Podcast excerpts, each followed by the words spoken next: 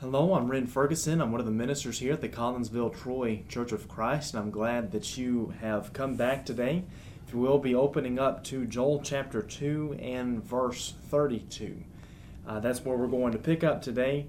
Uh, was hoping to get through this passage a little bit uh, quicker than we were able to, but there's a lot of details and a lot of things to discuss with this. Um, and in verse 32, there's a, a specific phrase there at the beginning of the verse that I wanted just to spend a few minutes uh, discussing. And we, of course, as we talked about yesterday, kind of ran out of time and, and we were not able to do that uh, in yesterday's uh, session. So we're going to, to look at that here today. Uh, reading verse 32, it says, And it shall come to pass that everyone who calls the name of the Lord shall be saved. For in Mount Zion and in Jerusalem there shall be those who escape, as the Lord has said, and, and among the survivors shall be those whom the Lord calls. Now, the phrase, of course, is that first sentence of verse 32 that whosoever calls in the name of the Lord shall be saved. There is some disagreement in the religious world as far as exactly what he means by that. And we see this phrase on a number of occasions, even in the New Testament, one of which is Acts chapter 22 and verse 16. This is when Paul is giving an account of his conversion, and he says there, quoting Ananias, was, which was the one who taught him, it says, And why do you wait? Rise and be baptized and wash away your sins, calling on his name. Other translations will say, calling on the name of the Lord.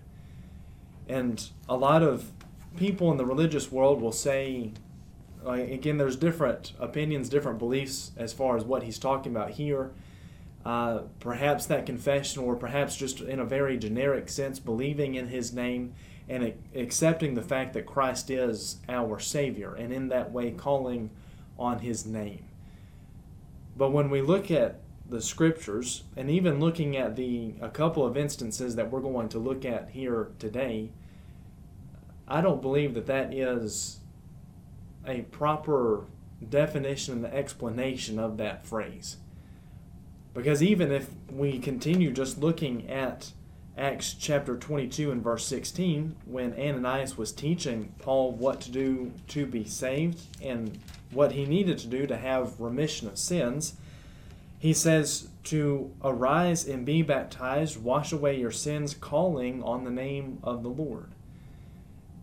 Paul's obedience to the gospel was his calling on the name of the Lord.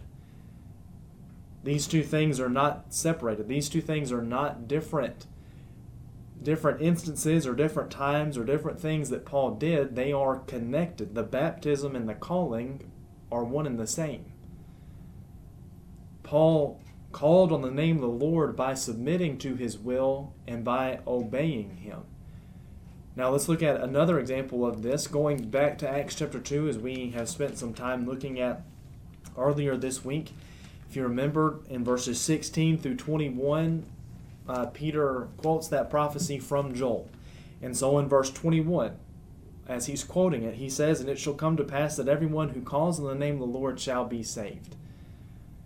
And then from verses 22 going all the way down through 36, he preaches to them about Christ and how Christ is reigning on his throne. He's at the right hand of, of God. He received the promises that were made to David back in the Old Testament that one was going to reign on his throne for all of eternity. He says that, that he had received that. He had ascended to heaven. He's preaching the gospel to these people. And in verse 36, or verse 37 rather, after they had heard this sermon, it says, When they heard this, they were cut to the heart and said to Peter and the rest of the apostles, Brothers, what shall we do? Now, he has already told them in verse 21 with that prophecy from Joel whoever calls in the name of the Lord shall be saved. He's already told them that. And so now they're asking, well, what is it that we need to do? What exactly does that mean, calling on the name of the Lord? Well, what is Peter's response? Does he say, just believe that he is the Messiah? which clearly, based on their response, they believed that Christ is the Messiah. And so if that if that were all that it was, we wouldn't we wouldn't read, we wouldn't have verse 38 and following. They would have, they would have been saved right then and there if belief was all that that was required. If belief is is what it means to call on the name of the Lord, or if there was something else that was required to call on the name of the Lord. But what does Peter tell them to do? He says, "Repent and be baptized." every one of you in the name of Jesus Christ for the forgiveness of your sins, and you will receive the gift of the Holy Spirit. Peter told them in verse 22 Whosoever calls on the name of the Lord shall be saved. They say, What is it that we need to do in order to call on the name of the Lord? And Peter tells them to repent and be baptized.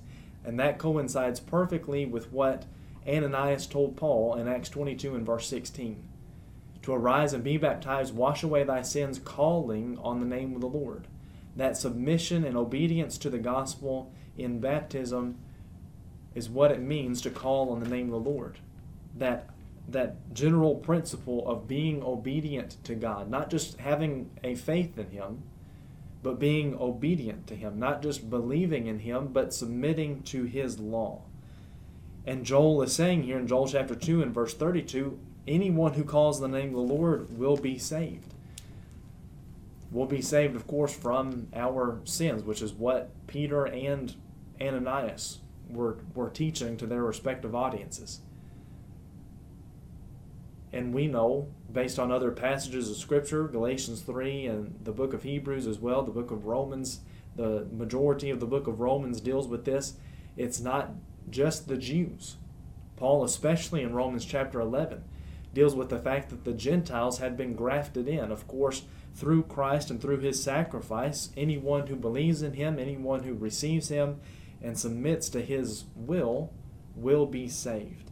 And that's what Joel is talking about here in verse uh, 32.